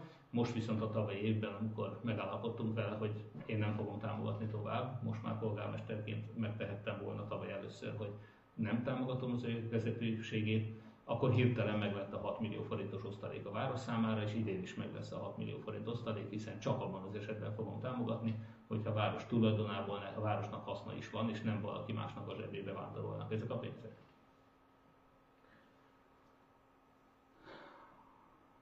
Van olyan, aki egy ismerősöm egy izraeli befektetőt hozott ide annak idején, és az izraeli befektető sírva ment el ebből a városból, azt mondta, hogy minden más városban neki pénzt adnak, és támogatják, hogyha oda megy, és nem lenyúlni akarják. Ugye milyen érdekes? És akkor valaki csodálkozik azon, hogy 30 év alatt ezt a várost messze elkerülték a befektetők, valaki csodálkozik azon, hogy a Zsivodán az Makóra ment, és nem volt mezővásárhelyre. Ugye? Pedig vásárhely egy nagyobb település a játszóterek is, ahogy épültek itt nálunk, vagy a földutak karbantartása. Ugye egy alvállalkozón, egy Lázár közüli fővállalkozó vette el a sápot, az alvállalkozó most is dolgozik nekünk ugyanannyiért, mint előtte, csak éppen a város sok-sok pénzt megspórol azon, hogy nincs közbeiktatva egy Lázár barát fővállalkozó cég. Hát e, sorolhatnám, de e, időnk lejárt, úgyhogy igyekszem rövidre fogni. Mezei ellopások. Volt egy fideszes alkalmazottja a városnak, aki még fiatal, már nem fiatal, hanem friss polgármester voltam, akkor ott ült az előszobámban, és feltétlenül akarta, hogy írjak alá egy 14 millió forintos szerződést erdőlocsolásra. Hát idővel utána jártam ennek, mielőtt aláírtam volna, és megtudtam, hogy az erdőt nem kell locsolni, e, még ezt az erdőt sem. Ezt egyébként szintén fideszes szakértők mondták nekem utána. E, de az is kiderült, hogy ennek a fiatal embernek, aki a 11 millió szerződést alá akarta íratni vele, ennek az apja volt a pályázó. Volt nekem egy olyan fideszes mezőgazdasági kereskedőnek a győztességét kihozó pályázat, amit szintén nem írtam alá, abból éppen csak a rendszám nem volt rajta annak a traktornak, amit ugyanez az úriember, fideszes úriember akart megvetetni a várossal. Tessék elképzelni, hogy mondjuk valaki egy belorusz traktort akar 2003-as évjárattal. Hát milyen logika van abban, hogy az évjáratát beleírja? Hát nekünk vagy egy bizonyos műszaki állapotú és valahány vagy egy büdzsébe kell beleférni, és minden jobb ajánlatot adjon valaki, minden jobb traktort hozzon ennyi pénzért, vagy pedig azt mondom, hogy hány lóerős traktorra van szükségem, és akkor legyen egy nyílt verseny. De itt úgy leszabályozták, hogy mindig meghívásos alapon természetesen két-három havert meghívtak, ez volt a gyakorlat a mi időnk előtt, meghívtak két-három havert, mindig mondjuk legyen három ajánlat. Olyan is volt, hogy egy kőműves munkára ugyanaz a Lázár cég, Lázár közeli cég jelentkezett. Egyik cég egy ajánlattal, ugyanennek a tulajdonosnak egy másik cég egy másik ajánlattal, és egy vendéglátó, szintén Lázár Jánosnak partnere, vendéglátó cég adott be harmadik ajánlatot. Kőműves munkára egy vendéglátó. Csak azért, hogy meglegyen a három pályázat. A három pályázat szövegszerűen, szoró ugyanaz volt nagy részéről, csak az árakat cserélték ki benne. És így hozták ki nyertesnek az ugyanannak a tulajnak a cégét. Na tehát az a nagy üzemi lopás és biztonság, ami ment sok-sok évtizeden keresztül, legalább három évtizeden keresztül azt gondolom, az fölháborító. Hát tudnám még mondani, sajnos nagyon sok-sok történetünk van, de időnk lejárt, ahogy említettem. Úgyhogy a, jaj, hát a legszebbet még nem említettük, ez a Lázár Tiborc féle Elioszos közvilágítás. Ugye, hogy oda hogyan szorították ki a konkurenseket, ez egy Olaf által is bűnszervezetben elkövetett nagy összegű költségvetési csalás volt, magyarul lopás, de hát Orbán Viktor beje ellen nyilvánvalóan nem nyomoztak, és nagyon gyorsan lezárták ezt az eljárást. Reméljük, hogy ezt is újra fogják nyitni, majd amikor újra jogállam lesz Magyarországon. Kampányfinanszírozásról tudnánk még nagyon sokat beszélni, említettem már ezeket a párt embereket, akiket fiktív állásokban alkalmaztak, kifizettek itt. A Fidesznek az önkéntes tábora, az aktivista tábora az hihetetlen módon lefogyott hódmezővásárhelyen, ugyanis onnantól kezdve, hogy a város már nem alkalmazza ezeket az embereket és nem fizet nekik, ők már ingyen nem aktivistáskodnak, tehát ez nagyon látszik, nagyon látványos volt, hogy hogyan lecsökkent a fideszes aktivisták száma az elmúlt években. És akkor most néhány megoldást szeretnék önöknek mondani. Először is azt, hogy mit csináltunk mi vásárhelyen. Hát többek között 18 feljelentést tettünk, abban egyetlen egy jutott el ifjabb Raksák András ellen ügyészségi szakba, aki azzal alaposan gyanúsítható, hogy meghekkelte az egyébként általa őrzendő önkormányzati informatikai hálózatot, behatolt és kémszoftver helyezett el, a saját bevallása szerint, ha jól emlékszem, véletlenül. Tehát ő nem szándékozta, ez csak úgy véletlenül ott maradt egy kémszoftver, de ennek a részleteit ne én rám hallgassanak, hanem másfél évvel ezelőtt Kalotai Balázs elmondta részletesen egy átvilágítást követő beszámolónkban, élőben közvetítettük a Facebookon, visszanézhető. Mi bevezettünk olyan fantasztikus intézkedéseket is, ami az országban egyelőre sajnos egyedülálló, hogy mi megnyitottuk minden beszerzésünket minden cég előtt és mindig a legolcsóbb ajánlat nyer, legyen ez Lázár János úr testvérének az élettársa, vagy legyen az én sógorom. Nyitott pályázat, bárki pályázhat, amíg bejönnek, abból a legjobb ár nyer. És tudják, milyen érdekes dolog, hogy egy, amikor ilyen versenyeljárás van, akkor nem egy százalék pontossággal találják el a becsült összegeket, hanem például amikor 250 milliós tervezési pályázata tervezésre írtunk ki pályázatot, 150 millió forint lett a győztes ár, 100 millió forintot megtakarítottunk az államnak, ez egy állami pályázat volt, uniós, illetve állami pályázat. Tehát e, fantasztikus, hogy ha tisztesség van, akkor 100 milliót meg lehet takarítani az államnak. Úgyhogy a korrupciónak nagyon nagy jelentősége van. Ha valaki azt gondolja, hogy így is úgy is ellopják, mindegy, akkor most ébredjen föl. Nem. Hogyha a kínai vakcinát nem kétszer annyira vette volna a magyar állam Orbánék, mint Szenegál. Egyébként Szenegál pont annyira korrupt, mint mi az előbb említett index szerint, nagyjából pont egy szinten vagyunk. Tehát, hogyha az átlagosan korrupt afrikai országnál is nem kétszer többért veszik a kínai vakcinát, az azt jelenti, hogy kétszer ennyit tudtak volna venni. Tehát itt az embereknek az életével játszanak, és akkor még nem is beszéltünk ugye máskor már igen a lélegeztetőgép üzletről, ahol 4,5 millió forinttal többet loptak Orbánék, mint a szlovén kormányzat, aminek a fele belebukott ebbe a korrupcióba. Ugye? Tehát nálunk nyílt beszerzések vannak, mindig a legjobb ár nyer, ezt ajánlom nagy szeretettel minden önkormányzatnak és az államnak is, azt gondolom az így tisztességes. Nem párt alapon, nem haveri alapon, nem rokoni alapon, ár alapon kell eldönteni, és akkor mindegy, hogy kikinek a rokona, kikinek a barátja, ki, ki hol szavazott. És az állam nagyon jól jár vele. Kampányfinanszírozás. Azt is elmondtam már, hogy itt két 10 milliós kampányt csináltam, kizárólag az önök adományaiból. Az utolsó fillérig elszámoltam, a honlapokon mind a mai napig megnézhetik ezt az elszámolást, a bevételekkel is, és a kiadásokkal is. Várom az állami számvevőszéket, bármikor jöhet, itt nyílt elszámolás van és természetesen akik támogattak, semmilyen előnyt nem kapnak ezért, csak egy korrupciómentes, tisztességes fejlődő, szabadon fejlődő helyet. Ezt kapták cserébe, nem megbízásokat kaptak nekik, hogyha meg akarnak esetleg egy-egy támogatóm, itt dolgozni akar helyen, egyetlen egy megoldás van, a legjobb árat kell adják, nyílt versenyben. Ezt ajánlom megint csak mindenkinek. Vagyonbevallás. Ugye Lázár János egy alkalommal nyilvánosságra hozta a családjának a vagyonbevallását is, én ezt minden évben megteszem vajon a fideszes politikusok, de sajnos az ellenzékiek is miért nem? Szerintem az lenne a legtisztességesebb. Átláthatóságban, tehát mi mindent. Nyilvánosan teszünk, elszámolunk, például a civil szervezetek pályázata, több mint 14 millió forintot osztottunk most szét az legutóbbi, az előtti közgyűlésünkön, és ezt nyílt élőben közvetítettük. Úgyhogy nem, haverbarát, fideszesek is kapnak, nem? Sőt, a legtöbb pénzt eddig fideszeseknek adtuk, tessék elképzelni. Ugye? Milyen szokatlan ez. Nem pártalapon osztogatunk. Én azt gondolom, igazgatóságon mindig olyan büszke vagyok rá, hogy itt 70 ezer forintos havi fizetés jár egy önkormányzati cég igazgatósági tagságáért. Ha két cégben is van valaki, akkor csak az egyik után fizetünk, és eddig még fizetni se kellett, ugyanis azok az igazgatók, akik többnyire vezérigazgatók, ügyvezetők, nagy vállalatirányítási tapasztalattal rendelkező vásárhelyi szakemberek, még mindegyikük lemondott a tisztletdíjáról is. Teljesen ingyen dolgozik a városnak. Itt tehát nem az van, hogy pártembereknek kiosztottuk a pozíciókat és ez egy kifizetőhely, hanem az van, hogy szakmai alapon, ráadásul teljesen önzetlenül a városért dolgozva, profi szakemberek dolgoznak. ingyen. Ugye milyen szokatlan és érdekes ez? Hogy valaki nem megélni akar a városból, hanem hozzátenni a városához, annak a fejlődéséhez. Hát ebben is példát mutatott vásárhely, ahogy az önkéntességben és az adományozásban is. Azt gondolom, hogy vásárhelynek talán ezek a legfontosabb példái az ország számára, bár még nagyon sokáig maradhat, vagy sorolhatnánk ezeket is. Én nagyon sokat jegyzeteltem, de most már a végére értünk. Az országos javaslataimat szerettem volna elmondani.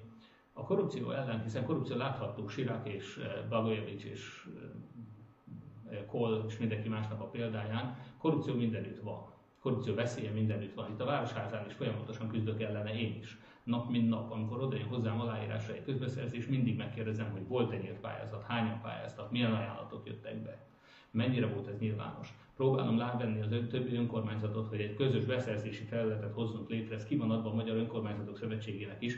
Sajnálattal látom, hogy sok önkormányzat annyira nem akar egy ilyen közös beszerzési felületet, hiszen ők saját maguk is meg ki tudják választani a beszállítóikat, ezt sajnálattal még látom, de ezen változtatni kell. Minél nagyobb nyilvánosság kell, hogy bárhonnan pályázhassanak egy vásárhelyi pályázatra is, hogyha a legjobb árat adják, ők fogják nyerni.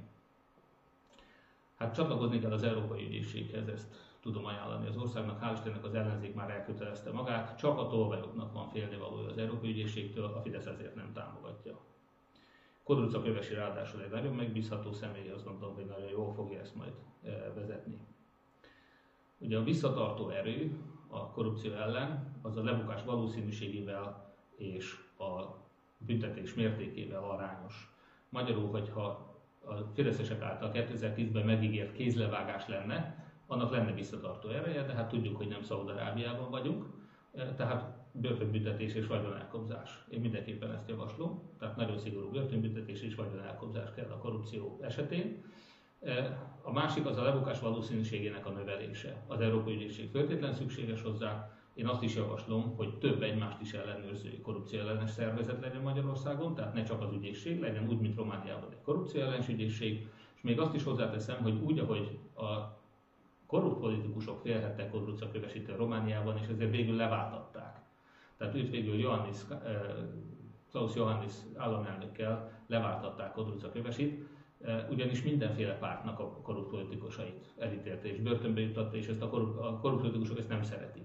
Tehát leváltották őt. Hogy Magyarországon ne lehessen leváltani a korrupció ellenes ügyészt, ezért fontos, hogy több egymást is ellenőrző szervezet vizsgálja a korrupciót, és harmadikként, ha úgy tetszik, lehet ott még az Európai Ügyészség is, és hogy őket én azt javaslom, közvetlen válassza meg a nép, hiszen a nép egy olyan főügyész mellé, mint Kodruca Kövesi, aki sorra csukja le a korrupt politikusokat, nagy mennyiségben, nagy támogatással oda fog állni. Hogyha a politikusoknak kell megszavazni, ők egy ilyet nem fognak megszavazni, ugyanúgy, ahogy 2002-ben sem és 2010-ben sem volt elszámoltatás. A korrupt politikusok egymást nem fogják lecsukatni. Nekünk egy olyan személy kell, aki igenis a mi érdekünkben lecsukatja őket, hiszen a korrupció miatt van Magyarországon a legtöbb halálozás a Covid járvány alatt, a korrupció miatt nincsen jogállam, a korrupció miatt nincsen demokrácia, és a korrupció miatt nincsen sajtószabadság. A korrupció miatt vagyunk most az Európai Unió legszegényebb, vagy második legszegényebb eh, országa, Bulgária után. A korrupció miatt vándorolnak ki innen a magyar fiatalok, és a korrupció miatt nem fejlődik a gazdaság. Eh, én azt javaslom mindenképpen, a másik apróság még, ez a 115-ös szakasz eh, a közbeszerzési törvényben, ha jól tudom, ahol öt meghívott versenyző esetén gyakorlatilag zárt körben le lehet bonyolítani egy közbeszerzést. Én ennek az alkalmazását nagyon megszigorítanám, elfogadva, hogy vannak olyan területek, ahol abszolút bizalmi kapcsolat kell, tehát hogyha valaki például a hódműzővásárhelyi inform, információbiztonsági szolgáltatást egy forint per évért megpályáztatná, akkor sem nyerhetné meg, hiszen természetes, hogy a vásárhelyi embereknek az adatait azt akárkire nem bízzuk rá. Tehát ott egy megbízható szakmai reputációval rendelkező cég kell, ráadásul egy olyan cég, akiről föltételezzük, hogy nem a Lázár Jánosnak fog adatokat szolgáltatni, mint nem egy munkatársunk annak idején, ugye a Fidesznek kémkedett gyakorlatilag. Az sem véletlen, hogy esetleg egy Lázár Jánossal rokoni kapcsolatban álló munkatársról volt szó például ott az egyik esetben a Városházáról. Természetesen őt sem rúgtuk ki akkor, amikor Lázár János letámadott ezzel, hogy ezzel mindenkit kirúgtunk, mint ahogy például Bálint Gabriel, a Fideszes önkormányzati képviselő ma is intézményvezető vásárhelyen, miközben Lázár János azt mondta, hogy egyetlen egy Fideszes sem dolgozhat a városnál, mert én kirúgtam őket. Annyira nyilvánvaló hazudozás, borzasztó. Nos, én azt mondom, hogy ha ezeket a változtatásokat 2022-ben egy kampányban már az ellenzék megígéri, és utána természetesen győzelme esetén meg is csinálja, akkor egyrészt sokkal nagyobb esélye lesz a győzelemre, másrészt végre nem leszünk egy következmények nélküli ország. Ehhez kérem az önök támogatását, kérem, hogy kövessék működésemet nem csak itt a Facebookon, segítsenek megosztásaikkal is, hanem most már fel tudnak iratkozni a Spotify csatornáimra, ezeket majd a leírásban megtalálják, ezeknek a linkjét, kövessék a YouTube csatornámat is, és most már Twitteren és Instagramon is tudnak követni, úgyhogy kérem, hogy továbbra is támogassanak feliratkozással, adományokkal és a Facebook tartalom megosztásával is. További jó éjszakát kívánok mindannyiuknak, és egy hét múlva találkozunk akkor egy szokásos vasárnap esti beszámolóval a viszontlátásra.